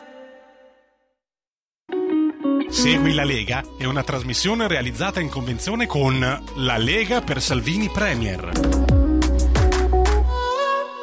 Ma che bei ragazzi che mandiamo in onda quest'oggi e lo dicono anche dalla regia, c'è molto più Milano, bella, bella, bella. Questo era Fabio Roadelli, si chiama così, Fabio Roadelli, in canottiera, tipo Umberto Bossi ragazzi, ci piace, ci piace. Il pezzo è intitolato Non è primavera, Fabio Roadelli, da Roma dove c'è molto più Milano. È un amore durato fin troppo per spegnersi in così poco. È vero, eh, a volte eh, davvero eh, l'amore muore così all'improvviso e ci chiediamo ma com'è possibile? Tu dici ma forse, ma forse lo sapevi che finiva tutto quanto, mamma mia. La musica indipendente, quella che vi offre Sammy Varin, eh, lo so, non la sentite facilmente su Radio Italia, solo musica italiana e neppure su Radio Capital, dove però intervistano tutte le ragazze molestate dagli alpini. Eh sì, c'è una fila lunghissima, tutte quante molestate da quei maniaci degli alpini e una soltanto ha portato una denuncia ai carabinieri. Chissà come mai, ma c'è tempo, eh? a volte anche dopo 10, 20 anni, 30 anni si fanno le denunce ed è giusto che vengano risarcite e che venga sbattuto in galera chi ha toccato il sedere di qualcuno.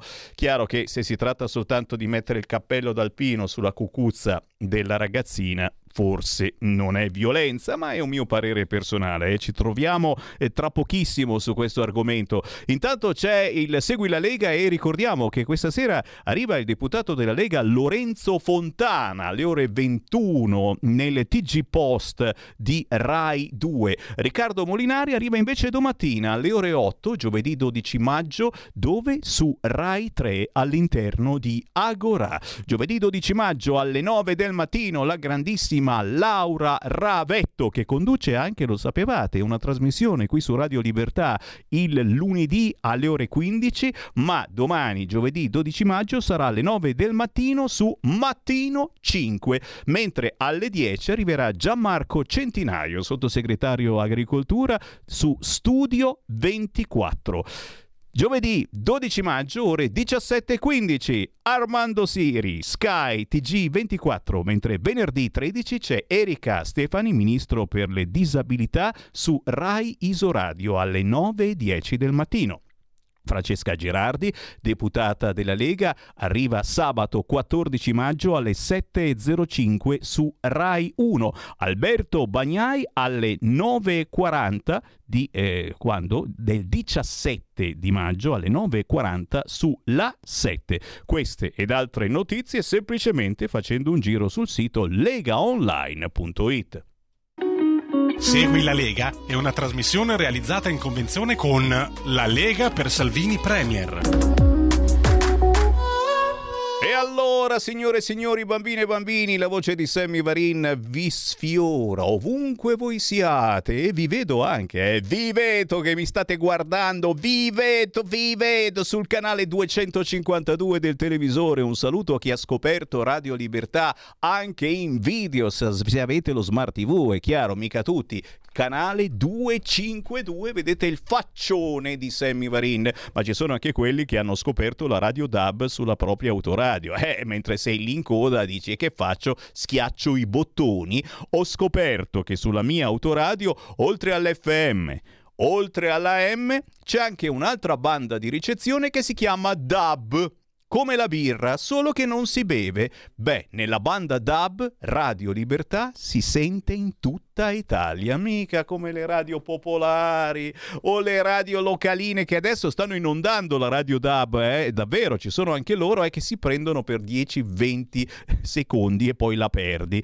Radio Libertà l'ascolti in tutta Italia sulla banda DAB. Poi chiaro, ci sono i vecchi che ci seguono sul sito radiolibertà.net, non si scollano mai dal computer, ci sono quelli che hanno scaricato l'app sul telefonino e ci portano anche al cesso, ci sono quelli che se non mi bloccano mi sbirciano su Facebook cercando la pagina di Radio Libertà.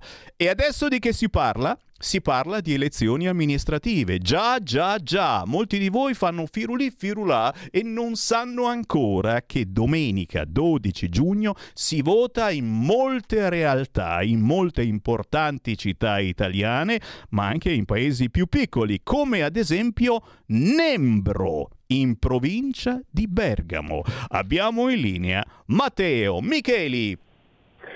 Buongiorno, buongiorno a tutti. Uè, ciao, ciao Matteo, piacere di trovarti in diretta. Eh già, eh, perché qua tutte le scuse sono buone per ricordare che domenica 12 giugno e speriamo anche 13, eh, io sono sempre lì che busso ogni giorno alla porta di chi è attentissima a ogni cosa sul fronte della sicurezza, ma non pensa ad esempio a fissare anche il lunedì per votare il referendum sulla giustizia e anche le elezioni amministrative. Sto parlando dell'amica Lamorgese. E certo, si vota per il referendum, per le elezioni amministrative il 12 di giugno. Quasi tutti non lo sanno perché non c'è informazione. Noi lo facciamo quotidianamente, anche come mestiere, cercare di fare una controinformazione rispetto agli altri che proprio non ne parlano. Matteo Micheli studia economia aziendale all'Università di Bergamo ed è candidato in consiglio comunale a Nembro in provincia di Bergamo, Val Seriana. Eh, Matteo, da dove vuoi partire. Certamente il motivo eh, per cui eh, ti sei avvicinato alla Lega, immagino alla Lega Giovani, perché sei giovanissimo, e, e soprattutto il motivo per cui hai deciso di metterci la faccia, di candidarti in quel di Nembro. Certo, eh, allora è, un, è, una storia un po', un po', lunga, però riassumendo... Allora aspetta guardare... che no, no, mi metto comodo, attenzione, mi, certo, mi portate certo. le coperte, perché qui a un certo punto inizia a far freddo, eccetera, no? freddo eh, e tiravento. Anche un paio di cuscini che non si sa mai. Ok, cuscino per il culo, certo, perché è scomodissima questa sedia. Vai, vai, mi tolgo, posso togliermi le scarpe, mi tolgo anche le scarpe, Certo. tanto non si vede. Un tempo, un tempo lavoravo con le spadrillas, mi ricordo in radio, no? Bei tempi, e che cosa ridi, no? Posso lavorare con le... Ah, ha qualcosa da dire sulle spadrillas perché ti puzzano i piedi, allora, ma guarda... Eh, perdonami Matteo, ti lascio, ti No, lascio no, raccontare. ci mancherebbe, vai, vai, vai. No, allora ho iniziato ad avvicinarmi alla Lega in realtà appunto grazie a un mio amico che ha la mia età. Poi eh, purtroppo eh, so che la Lega Giovani organizza spesso molte attività, però tante non ho potuto frequentarle in realtà perché poi è intervenuto il periodo del Covid. Il mio avvicinamento più o meno lo classifico a inizio del 2020, quindi ho iniziato però poi ho dovuto lasciare all'incirca in pausa, ecco, quello che posso dire, il mio entusiasmo anche perché in realtà eh, appunto con tutte le limitazioni che sono derivate sono stati due anni comunque particolarmente strani, ecco, in- Certo. in negativo dal mio punto di vista. Comunque sia, eh, sapevo è da due o tre anni che so che comunque che nel 2022 a Nembro ci sarebbero state le elezioni e comunque ho deciso di avvicinarmi comunque, grazie sempre a questo mio amico, mi ha- una volta mi ha chiesto ma vieni a fare un giro in sede da noi, vedi cosa diciamo e poi mh, decidi un po' anche te, senza nessuna imposizione, nessuna imposizione di sorta, ecco.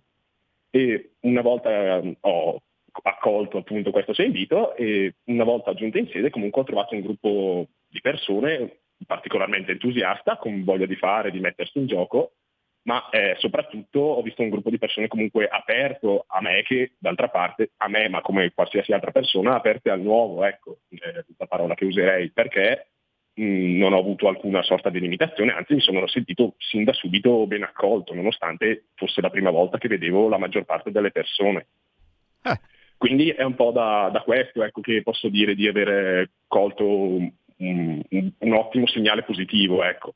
Quindi, signori, eh, una Lega che accoglie chi ha voglia di metterci la faccia, eh, una Lega che apre ai cittadini, in questo caso siamo a Nembro, in provincia di Bergamo, ma eh, eh, Matteo Micheli, raccontami un attimo, a Nembro da che amministrazione si esce? Di centrodestra, di centrosinistra? E, e secondo te che cosa, eh, che cosa non si è fatto in questi anni? Su che cosa eh, l'amministrazione uscente è stata carente? Come si potrebbe ulteriormente migliorare magari il lavoro a Nembro? Quali criticità ci sono in questo paese della Val Seriana?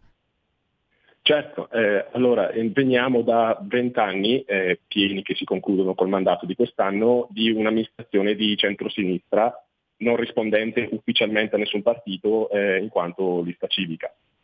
Eh, essenzialmente, secondo noi, in qualità di gruppo che ci candidiamo qua, in qualità di alternativa, tra le tante cose che potremmo elencare, soprattutto diciamo che c'è una carenza particolare dal punto di vista della viabilità eh, in un'ottica di quello che è un rallentamento che si cerca di imporre eh, alle auto e soprattutto eh, in un'ottica di ehm, svuotamento del centro storico dove si è assistito a un progressivo ridimensionamento, riduzione e in alcuni casi anche eliminazione di parcheggi preesistenti con conseguente danno, come si può facilmente immaginare, no, oltre che alla viabilità comunque ha un danno anche dal punto di vista economico per tutti quelli che sono i commercianti che eh, rimangono nel, nel centro appunto.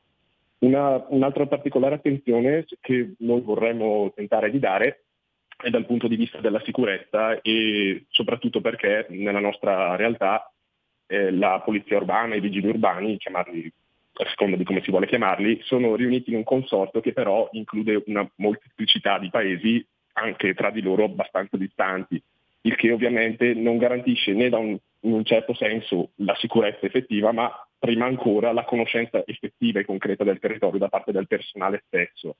Queste sono due tra le tante cose che secondo me valeva la pena di ricordare e che ci proponiamo in, in ottica alternativa rispetto all'amministrazione uscente. E allora, signori, e allora segnate sul calendario, voi di Nembro, ma voi da tutta Italia, perché non si vota in tutte le città, ma in moltissimi comuni, circa mille comuni italiani, si vota per le elezioni amministrative. Domenica 12 di giugno si vota anche per i referendum sulla giustizia. Io sono qua, ribadisco e discoriba, a bussare alla porta del ministro dell'interno. Speriamo anche lunedì si possa votare. Al momento nessuno ci risponde. È chiaro che Matteo Micheli, come dicevamo, giovane, giovanissimo, universitario, ci mette la faccia e ha deciso di scendere in campo per il suo comune, che è la cosa più bella davvero che eh, si possa fare, seguire da vicino ciò che accade, ma soprattutto ascoltare eh, ciò che i cittadini hanno eh, da rimproverare, magari alla nuova giunta che arriverà di centrodestra perché si può sempre lavorare meglio, ma i consiglieri comunali servono proprio a questo, a portare le vostre proteste che poi diventino proposte. Ed è chiaro, il lavoro è veramente importante, ma fa onore a chi, soprattutto in questo momento eh, di crisi un po' generale eh, di tutti i valori, uno dice no, no, no, voglio impegnarmi per la mia città, per il mio paese. Matteo Micheli, da Nembro, provincia di Bergamo, non posso che ringraziarti augurandoti buon lavoro e naturalmente incrociando le dita delle mani e dei piedi, salutando Matteo Micheli, io saluto anche tutti i giovani della Lega e non soltanto della Lega che in Italia ci stanno seguendo e che magari stanno cercando di capire un po' meglio eh, questa politica italiana, magari anche attraverso la nostra radio che fa tanta politica e nel mio caso eh, faccio una politica facile, semplice per cercare di avvicinarla a tutti quanti senza intervistare eh, persone che ti fanno i discorsoni e ognuno di noi ha delle corde diverse da sfiorare facendo diversa informazione. È il bello del della nostra radio. Matteo Micheli, oh, buon lavoro, buono studio e buona politica soprattutto. Grazie mille, grazie mille anche per l'invito. A presto, a presto e grazie. E grazie ragazzi che da tutta Italia ci seguite e, e lo spazio come che vi do è quasi, è quasi quotidiano. Intanto però, uè, uè, uè, quanti messaggion al 346 642 7756. Qualcuno mh, mm, si lamenta dell'informazione sugli altri canali e continua ad ascoltare eh, da Radio Popolare 107.6 a 94.8 passando per 96.1 e mai possibile possibile? Beh, non c'è sempre Radio Popolare, eh. ci sono altre radio, ce n'è una cattolica, una sportiva. È mai possibile che si debba ascoltare opinionisti solo catastrofisti? È vero, è vero, e tutti veramente te la stanno, ma anche sul fronte Covid, adesso ritorna il Covid, bisogna vaccinarci tutti e prepariamoci alla nuova ondata e questa cosa della Cina che mette tutti in lockdown, sicuramente sanno qualche cosa che noi non sappiamo e ragazzi, prepariamoci, certo. È mai possibile che si debba ascoltare opinionisti solo catastrofisti? Qualcuno scappa qualche intelligente opinione, ma solo per caso.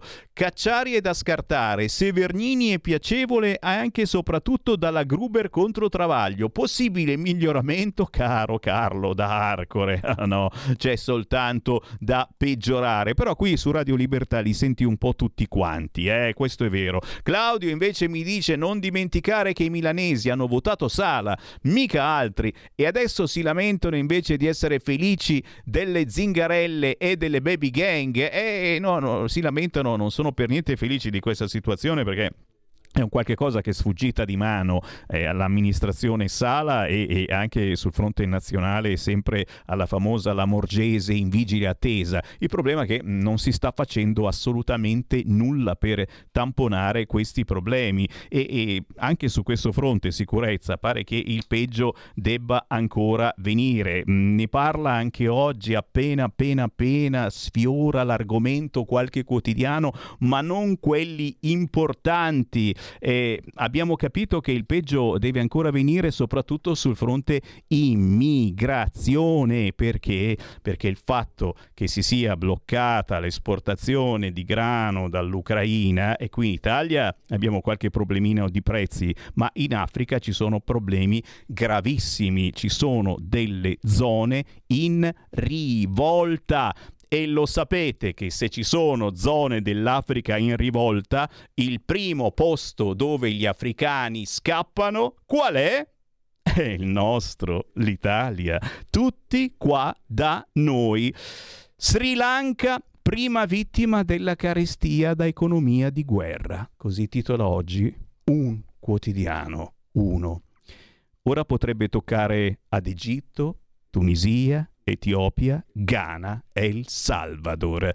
Come fa Semivarin a predire queste cose? Sommaco, Sommaco, è logico. Eh beh, io vi ho parlato ancora da giorni di questa cosa degli alpini, è scoppiata oggi su tutti i quotidiani, eh? ci, si, ci si divide, quotidiani di sinistra, ah, alpini, alpini li cancelliamo, non ce ne fotte niente che hanno dato una mano pazzesca sul Covid, che sulle strade ci danno una mano, tanto l'esercito lo togliamo dalle strade e Guerini ce lo toglie, quindi cancelliamo gli alpini. Giornali di destra destra invece che titolano giustamente La sinistra molesta gli alpini. Agguato alle penne nere. Boldrini, Lucarelli e PD mettono l'intero corpo degli alpini sotto accusa per molestie. Ma tranquillo, caro libero.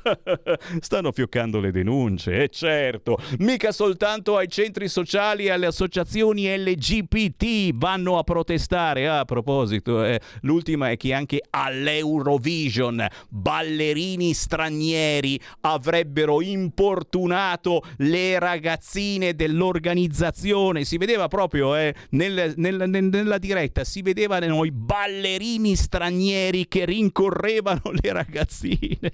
Sto scherzando, però Capite come siamo messi? Capite come siamo messi? E poi giustamente, no, no, no, eh, ci sono un fracco di WhatsApp, li leggo al 346 642 7756. Il DDL ZAN tornerà sempre, ci avete fatto caso che si parla sempre di transazione.